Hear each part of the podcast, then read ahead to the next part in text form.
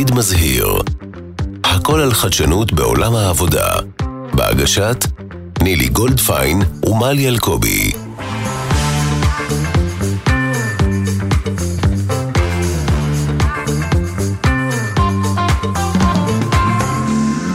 נילי, מה העניינים? אהלן, אהלן, מה נשמע? בסדר גמור, יש לנו היום פרק מרתק ביותר, חיכינו לו כל כך הרבה, יאללה, הוא מיועד לקהל צעיר שמחפש את דרכו בעולם הצבא, ורוצה למנף את הקריירה שלו בצבא, לטובת עניין, משמעות, וכמובן גם לתפקיד הבא אחר כך באזרחות, כי ישראל זו מדינה שמושתתת על הרבה תפקידים בצבא, ו...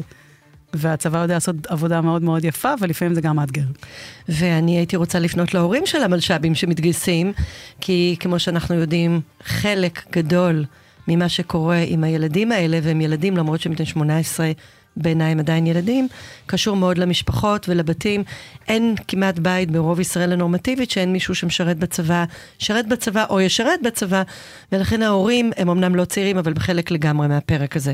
לגמרי. אז בואו נתחיל מהצבא שלנו, כי כמובן, גם אנחנו בתור ישראליות טובות היינו בצבא. מה, מה היה לך בצבא מבחינת קריירה? היה לך ככה איזה סיפור מעניין מבחינת, אם את מסתכלת על זה היום בדיעבד, איך זה השפיע על הקריירה שלך, או היה הדרך ההתחלתית בקריירה שלך? אה, אצלי זה קשור ממש אחד לאחד. אני שירתתי בנחל, יש לי את אות שלום הגליל, שירתתי בסדיר במלחמת לבנון הראשונה. וואו. אה, הייתי בגרעין נחל, אה, אזרחנו את האחזות מלכישוע, שהיום היא קיבוץ מירב בקיבוץ הדתי, אבל אני יצאתי לאחוזים בתנועה, לאחוזים בהדרכה בתנועה. אז זה גרעין של הצופים הדתיים. אז עשיתי טירונות, רובעי שלוש, ועשיתי צבא, ועשיתי צבא, ועשיתי צבא, ובאיזשהו שלב הגרעין התפטר ממני, כי הייתי יותר מדי דעתנית, ושלח אותי להיות מרכזת שבט, ואחר כך מרכזת הדרכה בצופי העדה. והדרכתי, ולימדתי, וכתבתי ערכות הדרכה, ועשיתי את כל מה שאחר כך גרם לי לרצות לעשות את הקריירה שלי. ואני חושבת שלגמרי זה מה ששתה לי את הרעיון, זה מה שנתן לי את ההכשרה הראשונה. וזה לגמרי לגמרי סלל אותי למה שהייתי אחר כך. מדהים, זה מאוד מאוד יפה לשמוע את זה. זה אחלה קריירה בגיל כה צעיר, כאילו, ותפקידים משמעותיים. אני בצבא, היה לי סיפור מעניין. אני אה, הייתי, אגב, גם אה, בקדם נחל, אה, אבל לא שרדתי אותו, ואז התגייסתי אה, לטירונות רגילה. ואז פשוט קיבלתי תפקיד מקרי לחלוטין, אמרו לי, אה, מחפשים פקידת לשכה לבה"ד 1, פגשתי איזה חברה שהתחברתי איתה במיונים, והיא אמרה לי, בה"ד 1 זה מעולה, הרבה חתיכים, בית ספר לקצינים, כדאי לך. ו... זה מה שנקרא קריטריונים טובים מבחינת מקום תעסוקה. חשובים לגיל 18, כאילו, מה לעשות. ואז באמת אה, הגעתי לשם, ויצא לי באמת אה, אה, מזל גדול. הייתי פקידת לשכה של אה, גיורא איילנד, שלימים נהיה דמות מאוד משמעותית בארץ מבחינת אה, תפקידים. והיה לי שירות מדהים, הייתה לי שנה באמת וואו, כאילו מבחינת התפקיד והאחריות והגיוון של הדברים שעשיתי, ו, ובאמת גם היה כיף חברתית. אבל אז אחרי שנה החלטתי שאני רוצה לעשות שינוי קריירה. בתוך הצבא, ואמרתי, אני רוצה ללכת uh, uh, לשטח, לאקשן, ואני רוצה להיות פקידה פלוגתית בצנחנים. ופניתי לגיורא לשאול אותו אם, אם אני יכולה, קודם כל לעזוב את התפקיד, כי עבדנו ביחד ככה הרבה זמן. הוא אמר לי, תראי, את אם תצליחי להביא מחליף או מחליפה מפיקוד מרכז, שזה בעצם צנחנים, למפח"ש, וההחלפה תצליח, אז אני משחרר אותך. והצלחתי. ועברתי להיות פקידה פלוגתית בצנחנים, והיה מאוד מאוד מאתגר. הייתה שנה קשוחה, למדתי מזה מלא, אבל אני חושבת שכאילו, גיורא, אחר כך פגשתי אותו בכל מיני, אה, במהלך חיי, והוא אמר לי ששנים הוא הראה, בסיום קורס קצינים בבה"ד 1 וקצינות, הוא סיפר את הסיפור הזה, שכאילו, גם כשאנחנו צעירים ואנחנו עושים כל מיני תפקידים, אנחנו יכולים להשפיע על הקריירה שלנו גם בשנתיים שירות או שלוש שנים שירות, ובוודאי שאנחנו עושים שירות של קבע וכולי. ואני חושבת שהצבא זה באמת מקום שגם אם אנחנו לא עושים בו את תפקיד חיינו, שאחר כך יהיה לו את המשך הקריירה, יש כל כך הרבה הזדמנויות של למידה והתפתחות, ואני באמת רוצה להציג את האורחת כבוד שלנו, דוקטור הדס מינקה ברנד, תת-אלוף, אה, עד לפני חודשיים ראש ממד"א, אה, שאנחנו מה זה שמחות שאת כאן איתנו, ואת יכולה לשתף אותנו אה, בהמון המון תובנות, אבל לפני כן, בואי תספרי קצת על עצמך. וואו, איזה כיף להיות כאן. שלום, שלום מלי, שלום נילי. אמ, אני חושבת שמה שאתן עושות סופר חשוב עכשיו, וזה יופי של הזדמנות לדבר על הנושא שהוא חשוב לכולנו, וחשבתי על זה תוך כדי שדיברתן, שדיברתן על חוויות השירות שלכן, אבל בעצם כולנו, גם אני, כמוכן, אימהות למלש"בים, או לחיילים, תלוי, ולכן החוויה הזאת פוגשת אותנו בכל כך הרבה ממדים ווריאציות, אז אה, זה יופי של אה, הזדמנות לעשות את זה ביחד. אה, אז אני, בשונה מכן, הקריירה הצבאית שלי נמשכה קצת יותר. כן. למרות שאני חשבתי על זה גם כשמלי דיברה, בגיל 18 אי אפשר לזלזל בשנתיים-שלוש. בגיל 18, שנתיים, שלוש זה המון. זה המון. זה יכול לעצב דרך שלמה. נכון. זה כל החיים בגיל הזה. אני ממש מסכימה, ועבורי השנתיים האלה התחילו בחיל החינוך, הייתי מש"קית חינוך וקצינת חינוך, ודרך uh, המסלול הזה נפגשתי במקצוע שהפך להיות מקצוע חיי, שזה הייעוץ הארגוני, ולמעשה חזרתי לצבא מבחירה אחרי תואר שני, כמו כל מערך מדעי התנהגות שפיקדתי עליו בתפקיד האחרון, ו-25 שנה הייתי בתפקידי מדעי התנהגות בצבא, פסיכולוגית צבאית ויועצת ארגונית. אז אה, עברתי חוויות מעניינות שלא אה, נרחיב בהן, אבל אה, למשל פסיכולוגית חטיבת גולני, פסיכולוגית אוגדת יהודה ושומרון בשיא האינתיפאדה השנייה, וואו. פסיכולוגית במלחמת לבנון השנייה. אה, ראיתי את הצבא מהרבה מאוד כיוונים, ואז עשיתי מעבר לאגף המודיעין, שם עסקתי בתחומי הסייבר, ב-8200 וביחידות נוספות, ובתפקיד האחרון ראש מדעי התנהגות של צה"ל. מטורף. בואי, בואי תגידי מילה מה זה ראש מדעי ההתנהגות של צה"ל, כי כשאנחנו מדברים עם אנשים שהם כבר בצבא, ובטח בתפקידים בכירים, המערך מוכר ויש לו את המקום שלו, אבל אם אנחנו מדברים על מלש"בים, אני לא בטוחה שהם יודעים מה זה, וחשוב שידעו, כי אני חושבת שזה אומר משהו על הצבא. אז אה, זה מאוד משמח אותי לספר. אה, מדעי התנהגות של הצבא הוא בעצם כמו חיל, כמו שיש אה, חיל בכל נושא ותחום שמוכר, יש גם מעין חיל מדעי התנהגות, שלמעשה הוא עוסק בכל סוגיות מדעי התנהגות שקשורות לתפקוד הצבא, החל ממיון, מיון מקצועי לכל מקצועות הצבא, דרך עולמות הערכה, הערכת מפקדים, הערכת הביצועים של מפקדים, תהליכי ייעוץ ארגוני, פיתוח מנהיגות, מכון מחקר שהוא למעשה מפתח ידע שתומך קבלת קבלת החלטות של מפקדים, וכל תחום שנלמד באקדמיה תחת הכותרת מדעי התנהגות, וצה"ל יכול ליישם אותו לטובת הפיתוח של הצבא והצמיחה שלו. מרתק. אני באמת רוצה, לפני שנצלול אפילו לתהליך של המיונים, שהוא מעניין מאוד את המלש"בים ואת ההורים שלהם, רגע לדבר אפילו עוד צעד אחד אחורה. איך אני כ, כבן אדם שעומד לשרת בצבא, יכולה רגע לעשות לעצמי איזשהו סדר, או לקבל איזשהו ידע זריז, כדי להגיד, זה הכיוון שהייתי רוצה ללכת אליו. טוב, אז באמת אחד הדברים שאנחנו רואים היום, ואני אומרת את זה גם כחלק מדור ההורים, אה, יש אה, שינוי גדול בין האופן שבו המידע היום נגיש לנוער, אה, לבין האופן שהוא היה נגיש כשאנחנו היינו בשלבים האלה. קודם כל כי המידע עצמו השתנה, האופנים שבו מונגש מידע השתנו בעולם, וצה"ל במובן הזה שחה עם הזרם, ובחלק מהדברים אפילו הקדים את זמנו. ולמעשה הרבה מאוד מידע היום נגיש למועמדים לשירות ביטחון, גברים ונשים. הם יכולים למצוא היום באינטרנט, באתרים מוכרים מאוד לנוער, אתרי מתגייסים, דרך מערכות החינוך, בית הספר, אה, שמעודד אה, אה, יציאה או בכלל גיוס לצבא. אפשר למצוא הרבה מאוד מידע שלא היה נגיש בעבר. אבל השאלה שלך היא הייתה איך מתכוננים, ואיך מתכוננים... לא, זו השאלה השנייה שלי. אני דווקא כן רוצה רגע להתעכב על השאלה הראשונה לפני השנייה, כי מה, מהניסיון שלי עם המלש"בים שלי, שהם היו בתקופת המלש"ביות שלהם, עכשיו הם חיילים, זה, הם, הם, הם הסתכלו על האתר של מתגייסים, והם ראו סרטונים, אה, והם באמת בקיאים בזה ממש טוב, לא צריך להגיד להם. מה שכן היה להם קשה להבין, ואולי כאן את יכולה לתווך את זה, זה להבין מה באמת התפקידים האלה אומרים באמת. היה להם רק שמועות ו- וכאילו, וראיתי שהיה, נגיד אם היו דברים שאני הכרתי, או שמעתי עליהם יותר, אז יכולתי לתת להם קצת יותר מידע, אבל הבנתי שיש שם איזה פער די גדול. אז אני בטוחה שזה נכון. יש הרבה מאוד פערים אה, ביכולת לדמיין את התפקידים כפי שהם באמת, ויש אה, אה, לפעמים תפקידים שמדומיינים בצורה מסוימת כתוצאה מהיכרות או קרבה, או סתם אה, איזושהי סדרת טלוויזיה, שיכולה נכון. להשפיע מאוד על הלכי רוח אה, ודימוי. והשאלה איך הם אה, באמת מפצחים בשלב שבו נדרש אה, אה, להגיד מה אני רוצה להיות, איך אה, מנגישים את הדבר הזה בצורה כזאת שבנים אה, ובנות יוכלו לדעת מה מתאים להם. וזו שאלה שהיא הרבה יותר עמוקה, כי היא כבר uh, יושבת על אזורים של כישורים ויכולות ושל התאמה אישית, ולכן ככל שנפרסם מידע רחב ככל שיהיה, זה לא יפגוש בהכרח את ההתאמה האישית. של אותו... וכאן באמת נכנסים הסיפור של המיונים. נכון.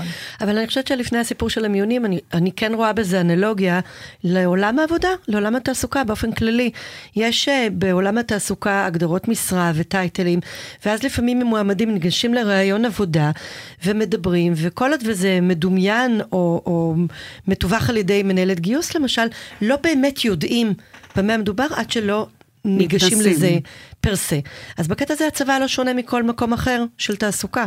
כן, אני חושבת שאת צודקת, אני חושבת שיש בכל זאת איזשהו שוני שהוא קשור יותר לרמה המערכתית של מחויבות הצבא כלפי החברה הישראלית. כי בעוד שברעיון עבודה, בסך הכל האחריות יושבת על מי שמנסה להתקבל לעבודה, הוא יודע או יודעת מה מצפה לו, או איפה, באיזה חברה הוא רוצה לעבוד, באיזה פירמה הוא רוצה.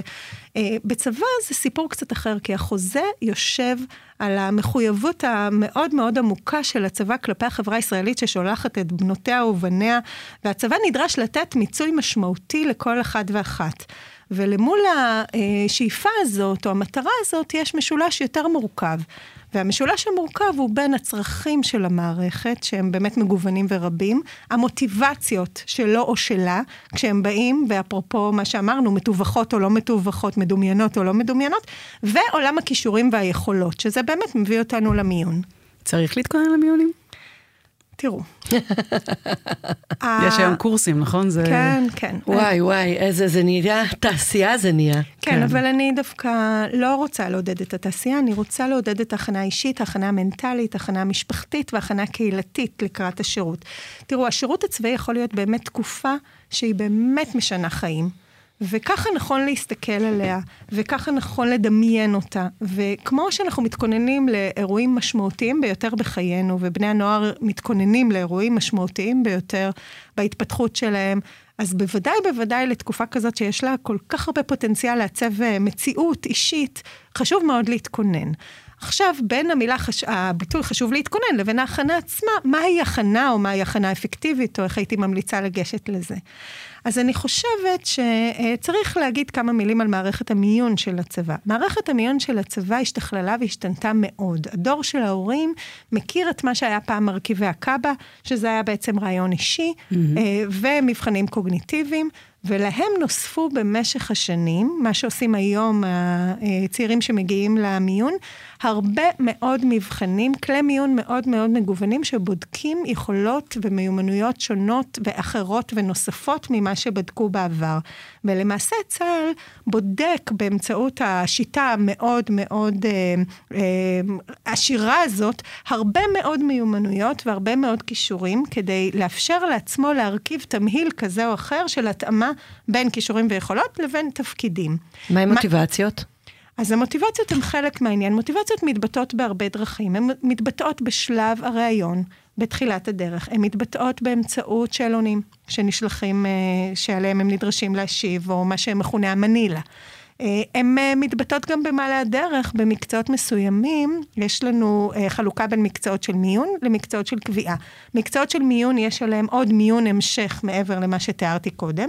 מקצועות של קביעה, זה צה"ל עושה השמה שמבוססת על הכישורים והיכולות שנצברו בכלי המיון.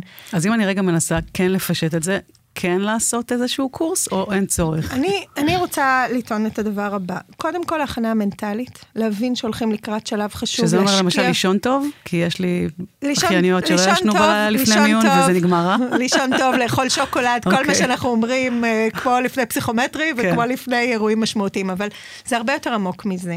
אה, אני כן חושבת שצריך טיפ-טיפה להפחית חרדה וקצת להגביר ודאות. ובגלל זה עשינו פרויקט שבשנים האחרונות אה, הושלם, ולמעשה היום יש הכנה חינמית שהיא פתוחה לכל אחד ואחת. ואפשר היום לעשות הכנה למבחנים הקוגניטיביים, והכנה אה, לראיון, והכנה למבחני יום המאה, מיון איתור והשמה שמתבצע כמיון המשך שתיארתי קודם. איפה מוצאים את זה? המלש"בים מכירים את זה, זה אה, פרוץ באתר מתגייסים, אפשר להיכנס, okay. אוקיי. וזה חינמי, זה פתוח, וזה מאפשר את אותו מימד של הכנה מנטלית. אני לא חושבת באופן אישי שמכון המיון הוא uh, עושה את ההבדל, אבל את יודעת, יש מי שאומר שזה כמו קורס הכנה ללידה, אני חלילה לא רוצה לפגוע בקורס הכנה ללידה, אבל אפשר לשאול, הרי אפשר לנשום גם בלי קורס הכנה ללידה, נכון? נכון. בסוף הוא מכשיר לנשימות. הסיפור פה הוא, הוא מעין... אה, התנסות, שההתנסות mm-hmm. הזאת יכולה לקרות בהרבה דרכים. יש מי שבוחר במכוני המיון, יש מי שיבחר לעשות את זה עם ההורים בבית, או עם חברים, או בדרך אחרת. העיקר שתהיה התייחסות רצינית לשלב הזה, ואיזשהו מפגש של אדם, שלו או שלה, עם האתגר. זה, זה, זה בעצם החוליה החסרה. ברגע שמגדירים את זה ככזה, ויש את ההתכוננות, וההתכוננות הזו כוללת באמת אה, מרכיבים אה, רגשיים ומרכיבים קוגניטיביים, ומשתמשים בכל מה שהיום uh, קיים, הסבירות שתהיה הצלחה במבחנים היא סבירות גבוהה. מעולה. נשאר לנו בגדול עוד ארבע דקות, אז בואו ננסה רגע באמת לדבר קצת על המקום של כבר נכנסתי לאיזשהו תפקיד. לא בהכרח אולי מצאתי את התפקיד חלומות שלי, עדיין בתוך כל האירוע המאתגר שנקרא צ- צה"ל, מה אני יכולה לעשות כדי למקסם את התקופה הזאת מבחינת קריירה ו- וסיפוק עצמי. אני שמחה ששאלת את השאלה הזאת. אה, הייתי רוצה להגיד ככותרת, אמ, הסיפור הוא למצות מהנקודה שבה מתחילים, כל אחד N פלוס אחת, כן? הרי בסך הכל אפשר אה, להגיע לתפקיד שלא רציתי ולחשוב שזה סוף העולם, והרבה מאוד אה, יבכו או תבכנה אה, כתוצאה משיבוץ שהוא לא שיבוץ מתאים. אבל אה, הגישה בעיניי היותר נכונה למול המצב הזה, שהוא באמת יכול להיות מאוד מתסכל, ואני ממש מבינה את הקושי, זה לראות את סט ההזדמנויות שהתפקיד מציע.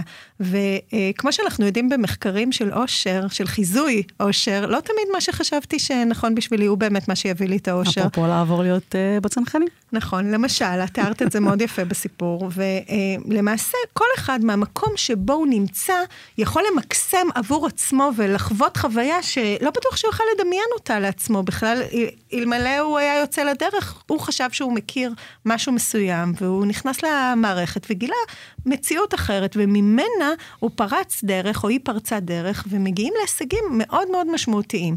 היציאה לפיקוד למשל, היא מאתגרת מכל נקודה שהיא בצה"ל. זה דבר שאני מאוד ממליצה עליו כחוויה מפתחת באופן אישי.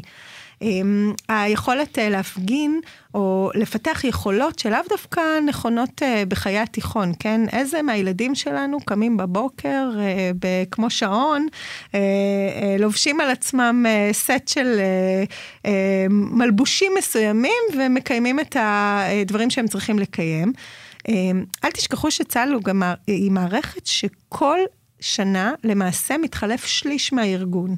תחשבו על אותם אה, צעירים או צעירות שמגיעים למערכת הזאת, כמה הם יכולים לחדש וליצור בתוך המציאות שהם הגיעו אליה.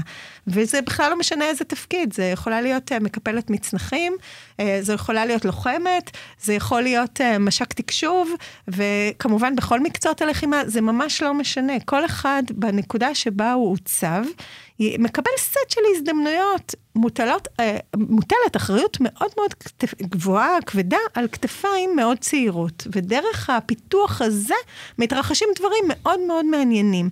ה-state of mind איך מקבלים את זה, איך לוקחים את זה, מה מחליטים כתוצאה מההשמה הזאת שקרתה.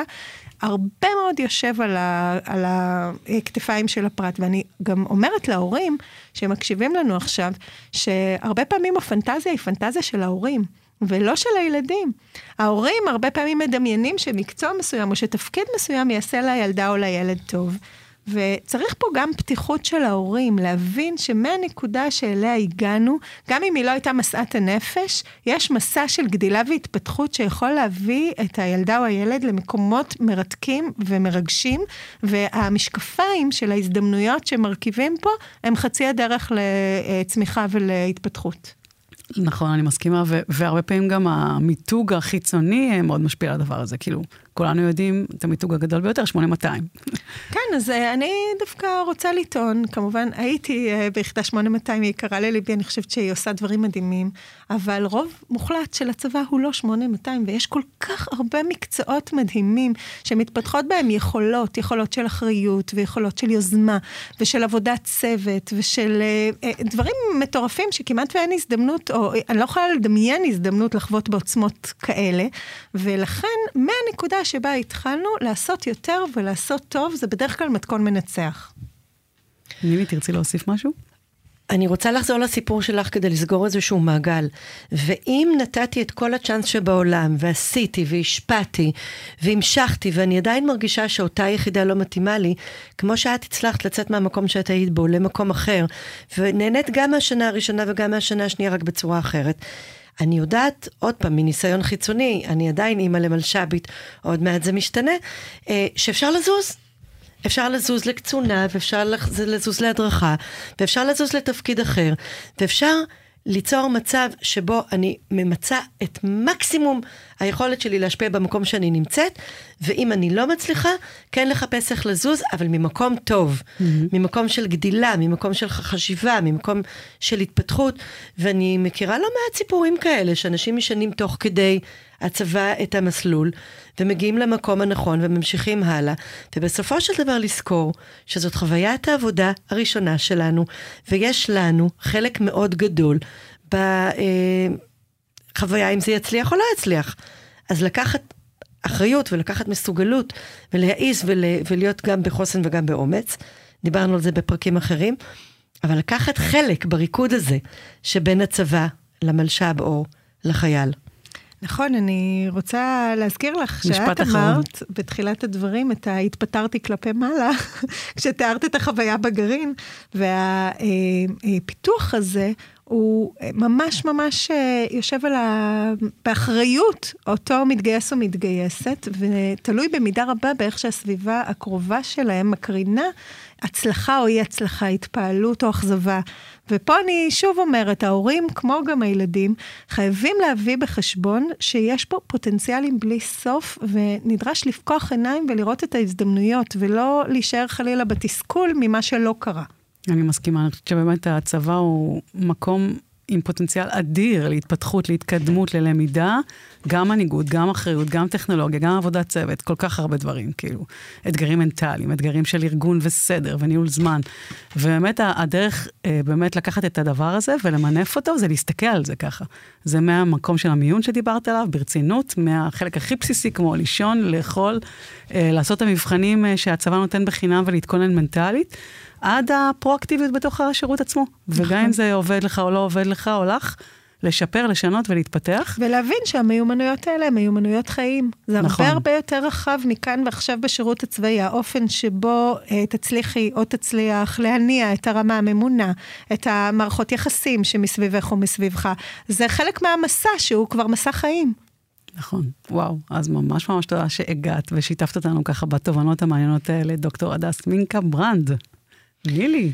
כל צעד מביא אותנו למסע של החיים, ושיהיה בהצלחה גם להורים, גם לאימהות, ספציפית לאימהות, וגם כמובן למלש"בים ולחיילים הצעירים.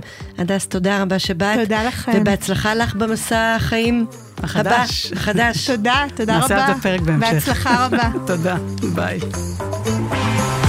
עתיד מזהיר, הכל על חדשנות בעולם העבודה. בהגשת נילי גולדפיין ומלי אלקובי.